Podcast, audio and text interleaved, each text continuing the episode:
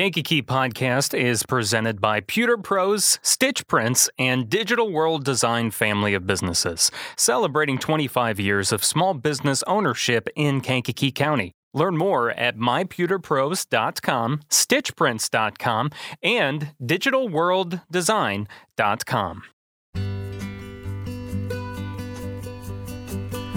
Thankful for the way these stories hold on to the lifetime we won't get back. I know these rivers carry on.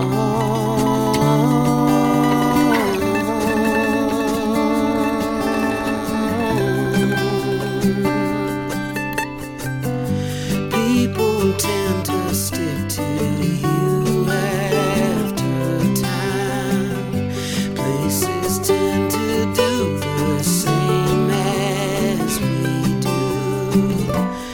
This river carries on and on.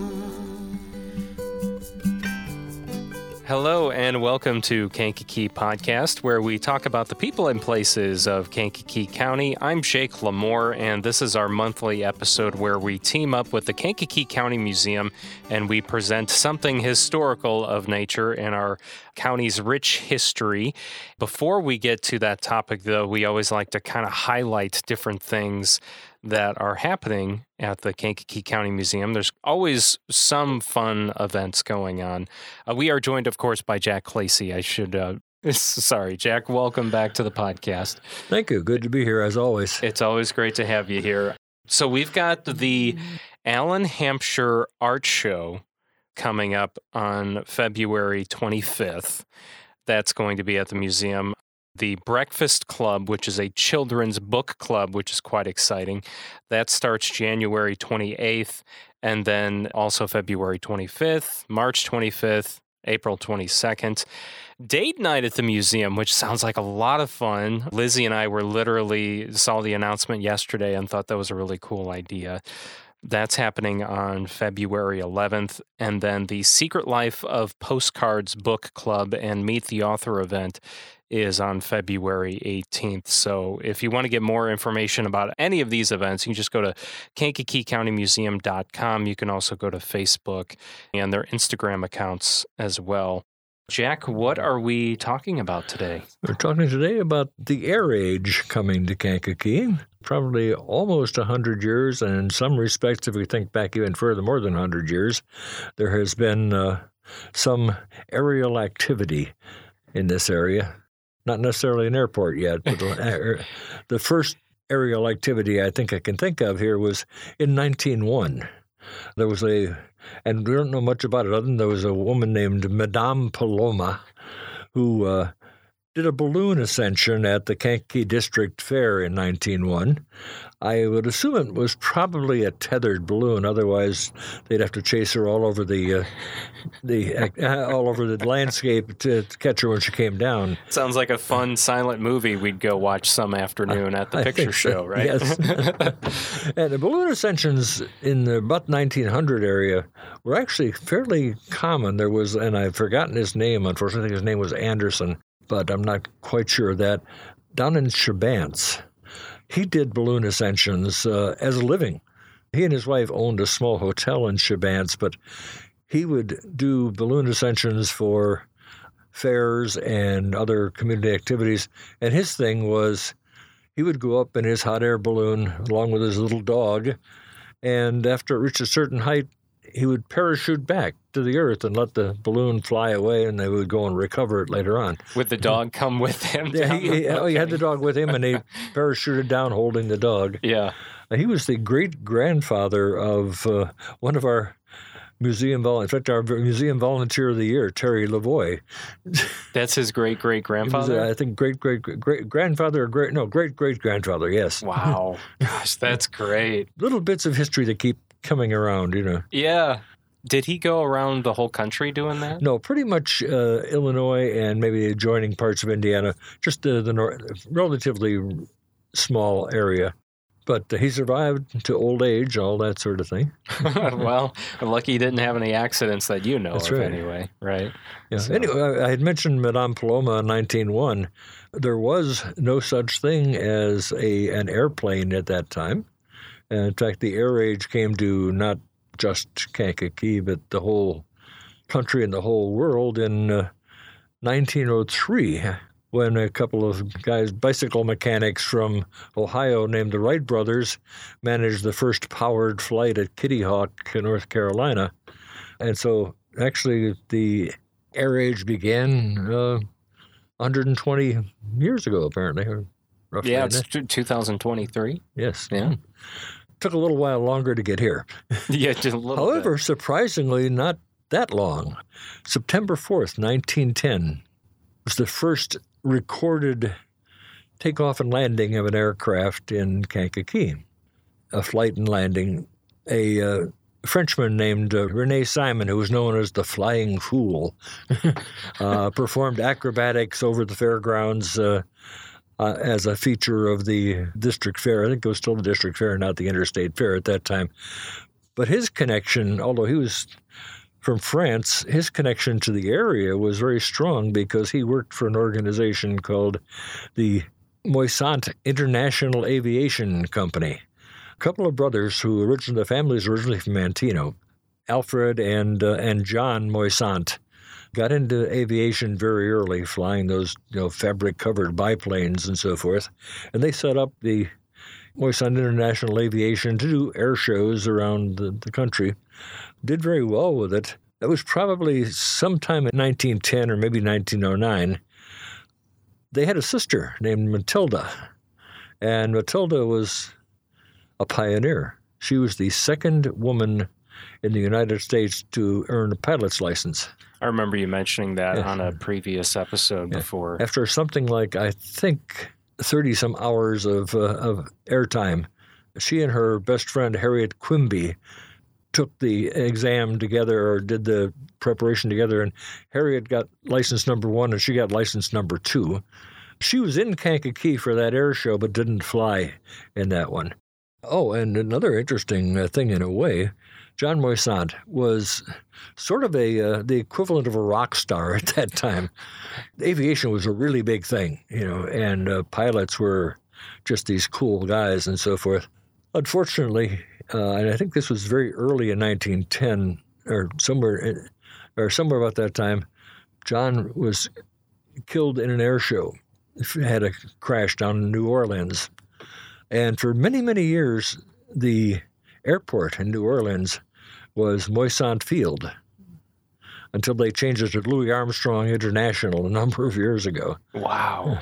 But talking about the rock star thing, the equivalent of bubblegum trading cards at that time were tobacco cards. And we have in the museum's collection an actual tobacco card for John Moisant with a portrait of him, and in the background there's a little airplane flying across the sky. Yeah.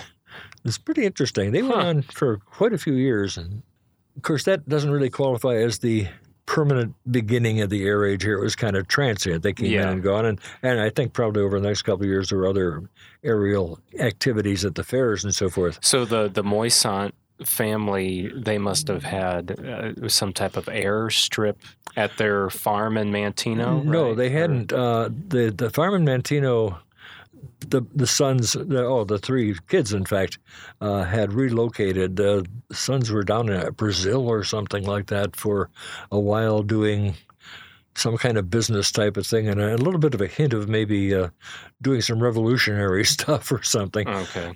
But they operated out of New York for the air show business and so forth. And they actually set up a pilot school on Long Island at one time and so forth. Pretty interesting story. So I did a column on them a number of years back. So they weren't working out of Manteno then? No, they weren't. They just happened to be grew up there on the farm and so forth.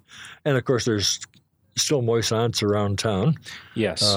One of their relatives, Shirley Moisant, who is a male Shirley, not a female Shirley, was a very prominent insurance agent in town.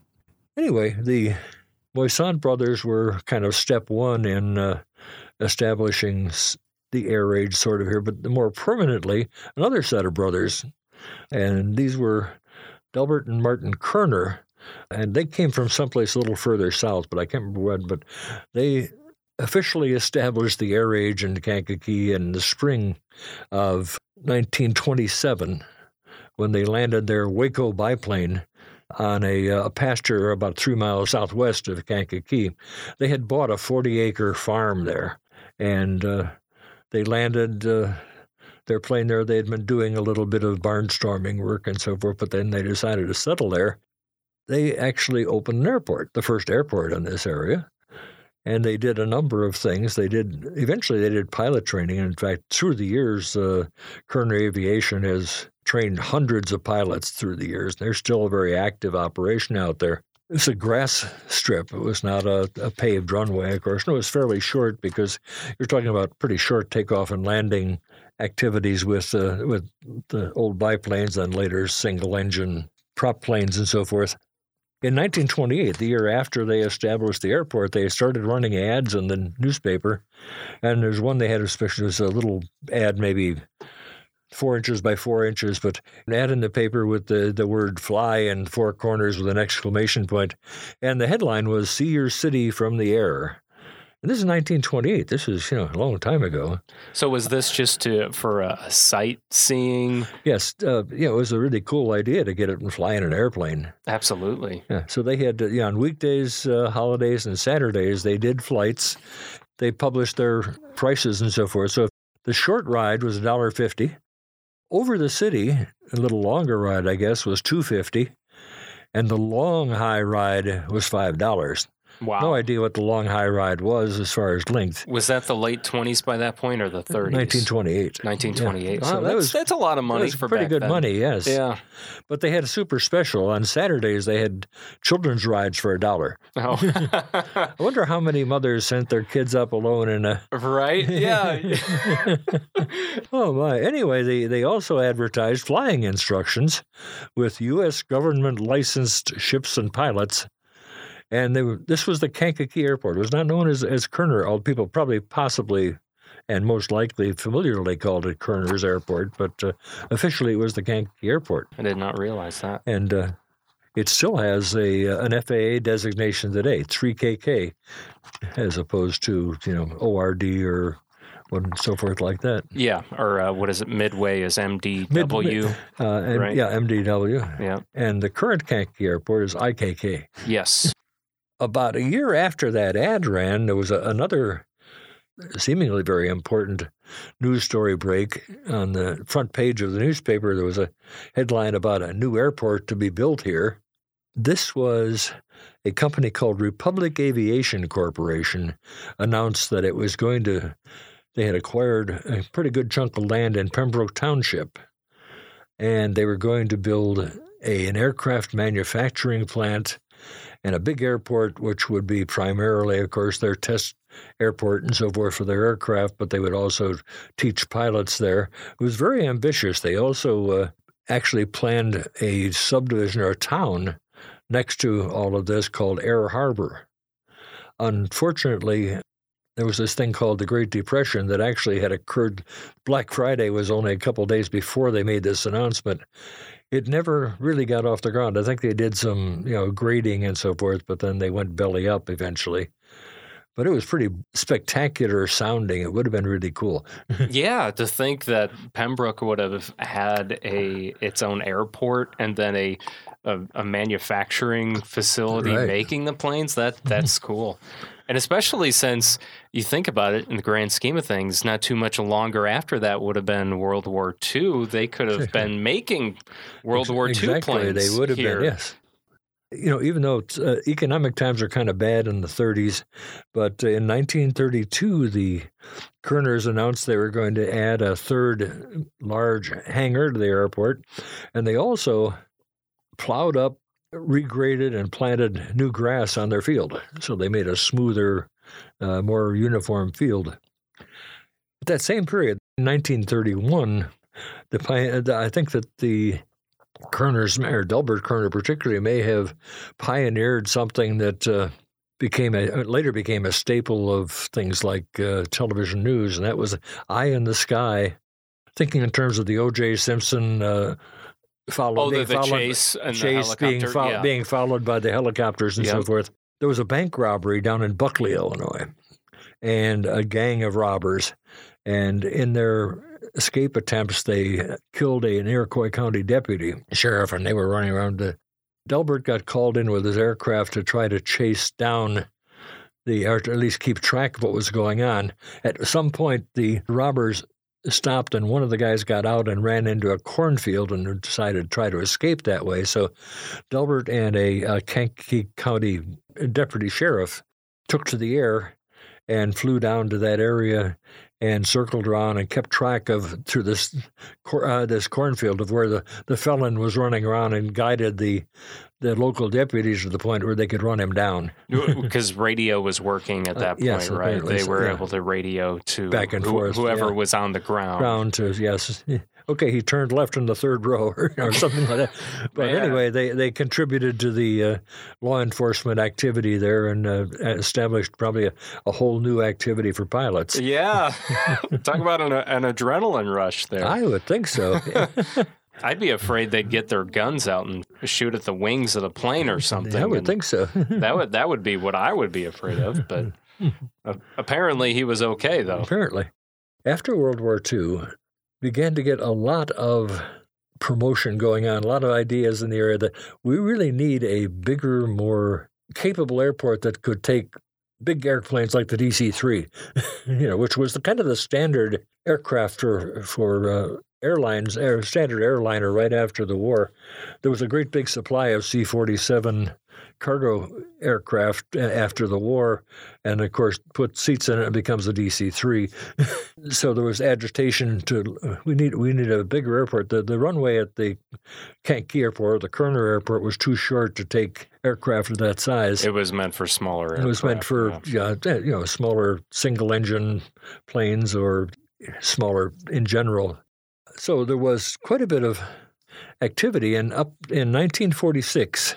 A referendum was set up across the entire county in April 9th, to create an entity called the Kankakee County Airport Commission that would work to build an all-weather airport with paved runways and et cetera and so forth. It was kind of interesting, even though it was a county-wide balloting, and it was a primary election, so there were polling places all over the place. For some reason, they restricted the number of polling places to 8 for the entire county. And so you had strange combinations. Like, for example, Kankakee Township, Limestone Township, Aroma, and Otto, all those voters had to come to the Kankakee Public Library to cast their ballots. That sounds messed up. Yeah, and I'm not sure why they came up with this very strange thing. And unfortunately, it didn't work as far as creating it. The measure lost by a couple hundred votes. I think there were 1,442 votes in favor and 1,452 against, and 1,252 in favor of building this airport. This was, most of the opposition came in the rural townships. The farmers didn't want to be taxed for this newfangled airport sort of thing because they didn't see any use for it. And so it went down to defeat. The whole idea of an all-weather airport went kind of dormant for almost a decade. In the mid-1950s, 1955, 56, you began to hear promotion again for we really, need an airport. We need a big airport, or a bigger airport, one that's up to date, it's all-weather with paved runways, because it's going to be a tool to attract industry and jobs here. And it's going to be, something very important. They even, in one of the advertisements or editorial in the Republican News, which was the newspaper at that time, I believe, one of the things they cited was, it's already cost us jobs. There was a big company that 300 jobs, and I don't remember what kind of field it was in, that was seriously considering Kankakee, but ended up going to Danville because they had an airport that could support their needs. So there were companies coming in, manufacturing companies that needed an airport to either get their cargo or send their cargo? Was that a lot of it was more to bring in corporate executives and take them out, or to do various things. So it was more about people, actually. More about people than cargo, yeah. Very, very few of the local industries had any kind of an air freight kind of. Okay. So Kerner Airport wasn't really used for. Were there any executives like coming back and forth from Chicago? There were probably some in small planes, but not that I've seen any important. But I'm sure there must have been, because in the immediate post-war up through the middle to late 1950s, we had an incredible boom here. We had, I think, A.O. Smith, Armstrong, a whole bunch of had some of us come and gone, but a lot of the big air industries that were here for many years built here in the late 40s and 50s. And we also had a huge expansion of subdivisions for housing, because you had all these returning veterans who were getting married and starting families. As a result of that, you also had, new schools being built, other schools being expanded, parks being built, and so forth. So the whole idea of expansion and new things was going on, and an airport fit right into that idea. So another referendum came up, and this was in 1957. March 23rd, 1957, the strategy changed as far as the size of the airport district, and instead of a county-wide, it was actually the taxing district would have been a 36-square-mile location, including Kankakee, Bradley, Bourbonnais, and what they called the surrounding industrial areas. So it was definitely much more urban and pointed at the people who were going to use the airport. Instead of the whole county. So you didn't have a farmer from Essex who was going to vote against it. Yeah, because what good is it going to do for him? That's right, Essex. Exactly. Yeah. So anyway, they brought this up and got a pretty good vote on it. They actually won by 604 votes. Total turnout was, the actual was 2,564 yes and 1960s no. So it was closer than you would expect, but still enough votes to get it done. And so this was going to be the new airport authority, and they would have the ability to sell bonds, to raise taxes, and to acquire property, to build airports, do anything relating to this. The governing body for this Kankakee Valley Airport Authority was five commissioners who were set up to. One of them would be named by the mayor of Kankakee, one by the village board president in Bradley, and the other three, the county judge would choose one more person from Kankakee or Bradley, and then two others from anywhere in the area that was served by this. Is it still like that today? Yes. It's still run by the same five commissioners and so forth, okay. Although none of the originals are still alive. Well, you're right. But as far as the organization is still the same. Mm-hmm. Still run the same. Mm-hmm. Okay. The first board president for the Kankakee Valley Airport Authority was a man named Joseph Burrs, and Joe was a Kankakee businessman. He owned Kankakee Glass Company, and he was really kind of the guiding spirit and promoter of establishing the Kankakee Valley Airport, which is even now called the Greater Kankakee Airport. He was tireless. I remember when I came here in 1963, that was after the airport was already operating, but Joe Burrs was Mr. Airport. I mean, anytime his name was mentioned, it was mentioned in connection with the airport. So anyway, the original plan, though, was still to use Kerner Airport or the Kankakee Airport as the base. They were going to acquire 15 prominent business and industrial guys and men in Kankakee, threw in $1,000 each to build up a fund and put a down payment on a 160-acre farm that was just north of Kerner Airport. And the idea was, according to the initial stories on that, what they would do is eventually Airport Authority would acquire Kerner Airport and then would take over the balance of money needed to pay off the 160-acre farm. And then the plan was that the airport itself, the paved runways, two paved runways, 3,800-foot runways, which are not very long by today's standards, but pretty good at that time because they could take DC-3s. It was longer than Kerner. Oh, definitely, yeah. Kerner, I think, was 2,800 or 2,900, and a grass strip, not paved. Yes. the two runways that would be built on the 160-acre farm, and then they would make use of the existing hangars and buildings on the Kerner property to save money on operation when they got going. And at this time, I'm curious, so Kerner is technically... It was private, right? No, it was a private airport, and still is a private airport. It's been a private airport for almost 100 years. In 2027, they'll celebrate their century. Okay. That was what the plans were to, and of course, these were all-weather runways they'd put down so they could do that. Well, unfortunately, as is often the case when you have any kind of change, the opposition, a whole bunch of property owners in the surrounding area around the Kerner Airport filed suit maintaining there were a whole bunch of defects in the way that the paperwork for the referendum had been set up, and that technically the election should be null and void because some of the things were illegal. Well, it worked its way through the courts and went on for almost 2 years, the legal battles on that. In January 1959, a big win for the airport authority, the state Supreme Court ruled that it was a perfectly legitimate, valid election, and that the opposition had no case. That meant things could move forward a bit. Yes. But not quite, of course. Yeah, because we know that they didn't end up building next to Kerner. That's right. And most of 1959 was taken up with different kinds of legislation, of litigation. Del Kerner, his brother Martin, had died long since by that time, and the airport authority couldn't come to agreement on a price to buy the property, or at least the original plan was that the association would buy the property, but they would then hire or lease back to Del Kerner to be the operating entity for the airport. Well, somewhere along the line that, and the price didn't quite work out.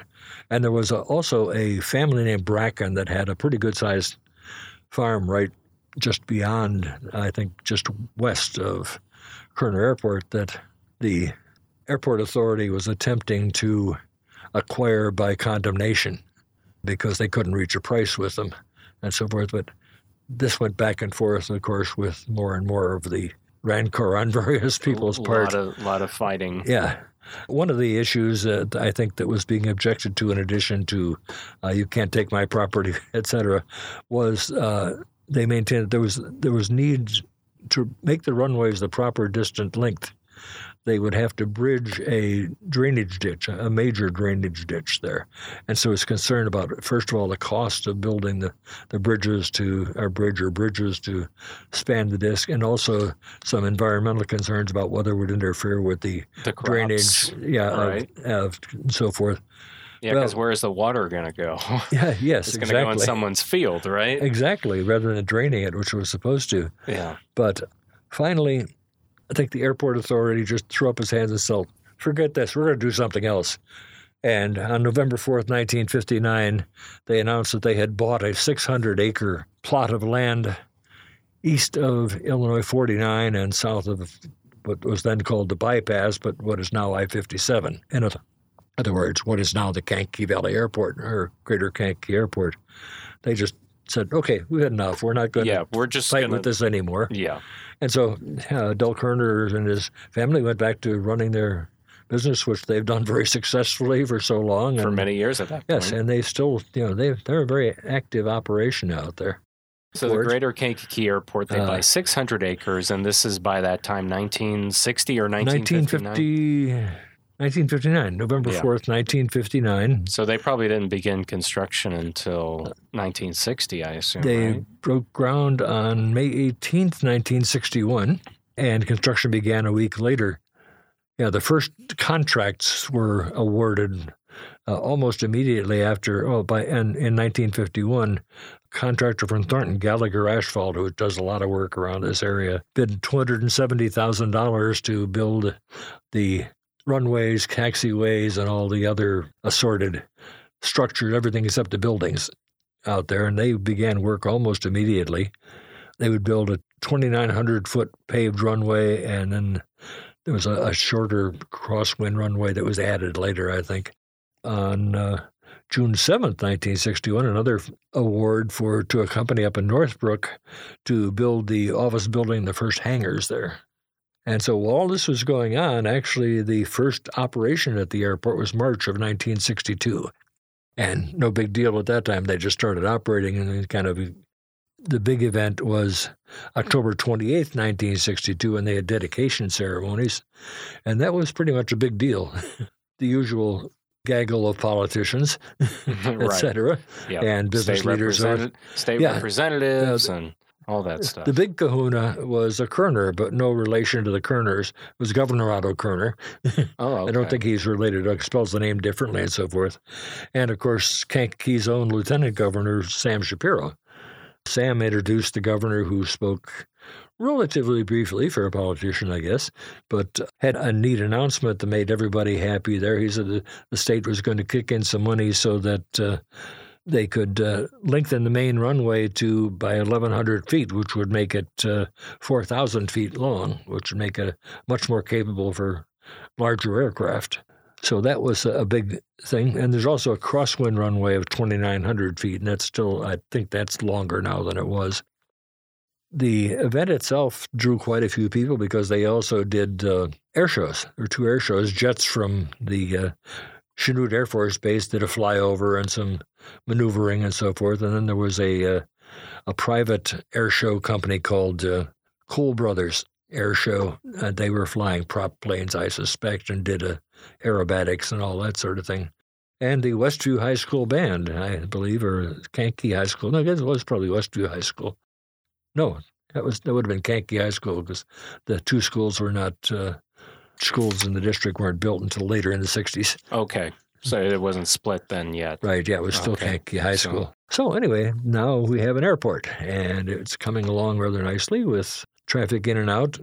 But next item on the agenda of the Airport Commission, which was to get a passenger regular scheduled airline to start picking up and delivering passengers in Kankakee. Chicago? From Chicago, yeah, okay. Or anywhere, to Chicago or almost any place. There was some interest from Lake Central Airlines and later from Ozark, and they sort of, had some interest, but that required federal approval and so forth and that sort of thing too. So in January of 1967, a bunch of local officials flew down to Lawrenceville, Illinois, aboard two DC-3 aircraft, which were the first DC-3s to land at the airport, apparently. One of them was loaned by Ozark, and the other belonged to General Mills. And they loaded up the local influential types and flew down to Lawrenceville to a Civil Aeronautics Board hearing on a possibility of providing passenger service to Kankakee and several other Illinois airports. That didn't really result in anything happening. But finally, in January 1, 1968, was the first passenger flight into Kankakee, a small airline called Air Wisconsin. That was their initial flight into Kankakee on New Year's Day of 1968. They picked up three passengers at O'Hare, flew them down to Kankakee. Originally, it was supposed to be a big deal. They were going to have the dedication or, big ceremony on the 1st of January. Unfortunately, Air Wisconsin at that point was in the middle of an expansion. Their headquarters is Appleton, Wisconsin, and in their initial operation, they flew from Appleton to Chicago, and that was it. Well, they were expanding to Kankakee, but they were also expanding to Wausau, Wisconsin, and to Milwaukee. So we ended up as the last of the three to get dedication or, a big welcome. Officials of Air Wisconsin had to go to ceremonies in Milwaukee and Wausau first. But on the 3rd of January, all of a sudden, we were an airport with passenger service. Air Wisconsin flew 15 passenger prop jets, I don't remember what brand they were, but they were relatively small, but they were a regional air taxi kind of aircraft. On the 3rd of January, that was where the Westview High School Band was. Oh, okay. Yeah. Okay. Westview High School Band played On Wisconsin, of course, as the aircraft from Chicago landed at the airport. Yeah. So were there flights just to other places in the Midwest, or just the other ports, or just the other airports that they had service. Just the ones that they operated. Which, so that would have been Appleton. Appleton, Milwaukee, Wausau, and Kankakee. And Chicago. And Chicago. Okay. And, of course, the primary interest here was Chicago. Yeah, of course. Flying in and out of O'Hare. Yeah. There weren't very many people here that needed to go to Wausau, Wisconsin by air. No, they're like, why would I want to go to Wausau? Yes, that's right. Good place for an insurance company or something like that. I remember what they were famous for. Something like that. But the ceremonies were actually held inside. They originally was planned to be out in front of the hangar, but the weather was kind of cruddy, so they ended up moving it inside. And you had the usual politicians and Air Wisconsin executives all speaking and so forth. Initially, the schedule was 4 flights daily between Kankakee and Chicago on weekdays, 3 on Saturdays, and 2 on Sundays. That's not bad. Oh, no. And this went along fairly well for a while. Did you ever do that yourself? No, I never had. Or knew anyone that did? No. I did know a few people who were business types. I flew out of Kankakee in one of Roper's planes. Oh, wow. Years later down to Nashville, Tennessee for I was doing some work for Roper, and they were having their annual board meeting down there and wanted me to come along to run an audiovisual operation at this program at the thing. So I got a chance to experience private aviation, which was cool. Yeah, I'm sure that was cool. But you don't know anyone that did the Wisconsin... No, but there were quite a few local people who did, I think. Unfortunately, not enough. It was the problem, of course. In March of 1968, they broke ground for the waiting room ticket processing office-type building that is still the primary building at the airport now for their operations. And that was a $68,000 job. It was pretty good. And one of the local contractors got it, which was nice. But by December 7th of 1970, apparently the original agreement with Air Wisconsin was for, a 2-year operation, and it was going to expire on the 1st of January 1971. And apparently the passenger load had not met their expectations, so there were noises they were going to just go ahead and let it drop and cancel out.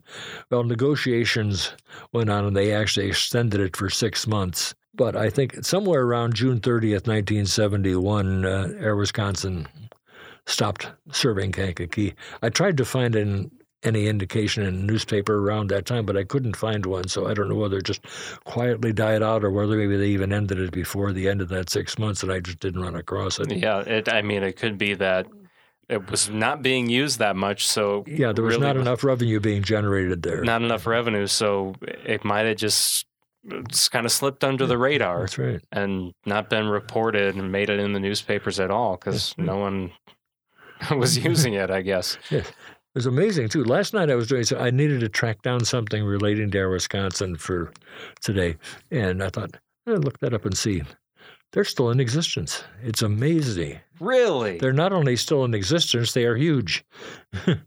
They never would have guessed. They have for a number of years been flying for as a regional carrier for United, and serving like 90-some cities in the Midwest and Washington, D.C., which amazed me. I figured they had just quietly gone out of business. Like of course, most airlines. Yeah, you don't see the name Air Wisconsin because they're operating as United Express or whatever. But anyway, we survived not having passenger service.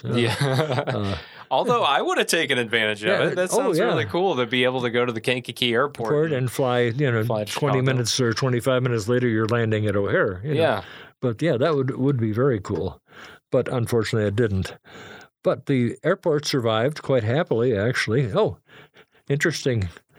The Greater Kankakee Airport actually had a bit part in a major motion picture.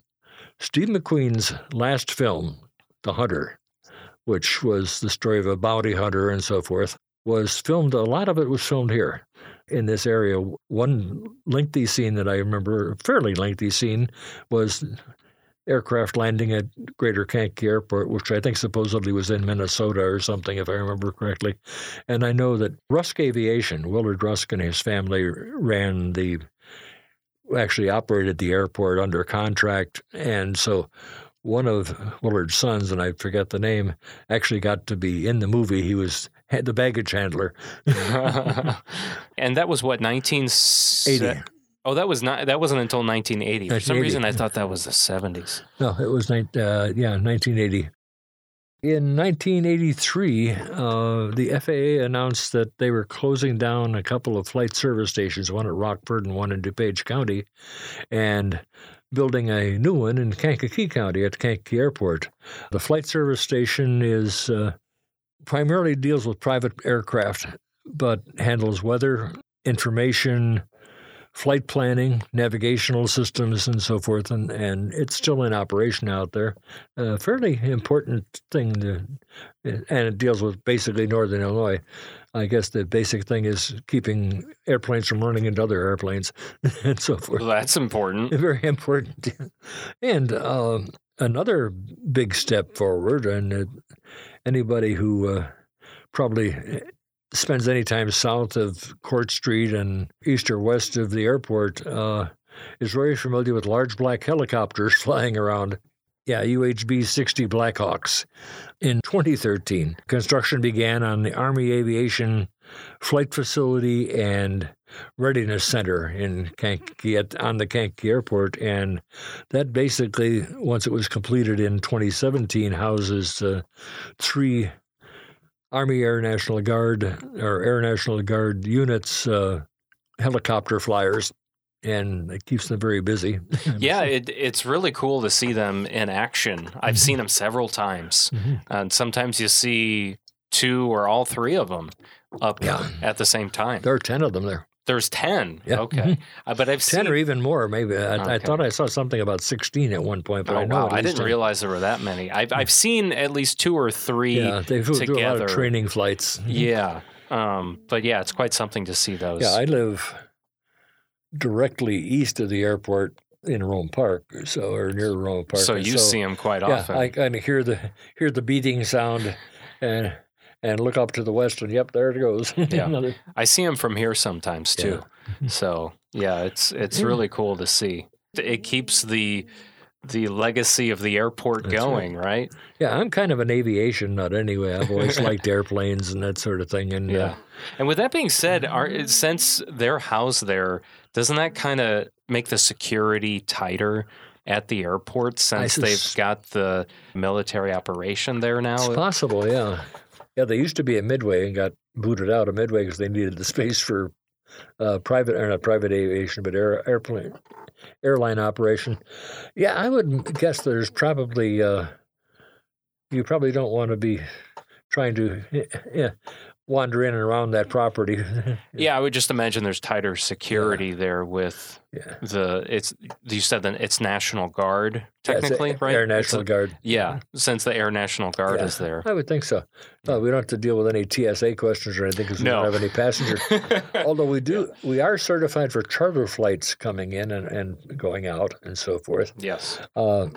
Yeah, today the Greater Kankakee Airport, which, as I mentioned, has the FAA symbol IKK.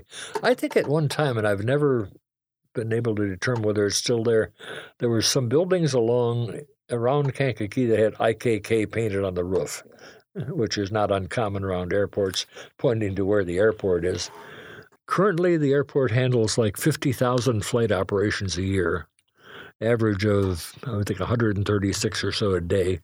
And a lot of that is private aviation. Some of it is the helicopters. Others are, corporate aircraft come in and out still. I don't know if there are any based here anymore, but they still. Well, I think about it. We've got CSL Bearing. Exactly. I wouldn't be surprised if CSL has some. Yeah, they might have. Because that's a huge company. Oh, they're a huge company. That's correct. I mean, worldwide. Yeah. So I wouldn't be surprised if they've got flights coming in and out of there. Yeah. And you still have the old General Mills operation down south of town. I forget what it's called now, but it's a chemical operation south of Kankakee, and various other. Yeah, I'm sure if you come to think of it, there's probably some others that you would consider might have some. Yeah, so we do get corporate flights in and out, I'm sure, and currently the main runway is 5,981 feet long, which is sufficient to take jet aircraft and the smaller jets. Actually, probably most full-size corporate jet type of thing, business jets, and I think they can handle aircraft the size like 737s that Southwest and all the other airlines fly. The Crosswind runway is 4,398 feet, so they've got two pretty good-sized runways there. They can take a lot of aircraft. Yeah. So I think, you know, Kankakee would be certainly less well-off in terms of its prestige and its capability and attractiveness to both corporate operations and individuals wanting to move here. There's, we said the average person says, oh, we don't have much to do with the airport, but you think about it, it probably does. There are some, I know they have some events out there sometimes. Oh yeah. They used to do one. I think it was, I don't know if it was Veterans Day or what it was, but they used to pause for patriotism. Yeah. Yeah. Does that still exist every year? I think it does, but I'm not really sure. Yeah. I know that I was out there on the airport grounds for an air show the day the Crescent City blew up. Oh wow. Okay. Because I remember, I don't think there were any announcements that there are all these sirens and more sirens and more sirens and so forth. And I think finally somebody got the word what it was. I don't know if they shut down the airport at the time. What year did that happen? I don't remember. Oh, it seems like 79 maybe or somewhere in there, but I don't remember. I've written about it, but I don't remember. Yeah. Pause for patriotism, though. That's the event I'm thinking of. Yeah. I can't remember what time of year that took place. I don't remember either. But I do remember around Labor Day or the 4th of July or something like that. And I know they gave people the opportunity to fly in like a B-17 or those are the periodic commercial ventures that have old aircraft, you know, B-17s from World War II, and World War II aircraft come. Every couple of years or so, they fly in, and you can tour them on the ground, or if you want to pay a fairly healthy chunk of money, you can actually fly in one. Yeah, and they are loud. Oh yeah, yes, so loud. Yeah, I remember one of those times I was coming down Law Road heading home and could hear, and I think it was a B-17, and just right overhead it had lined up for the air, and I thought, oh, man.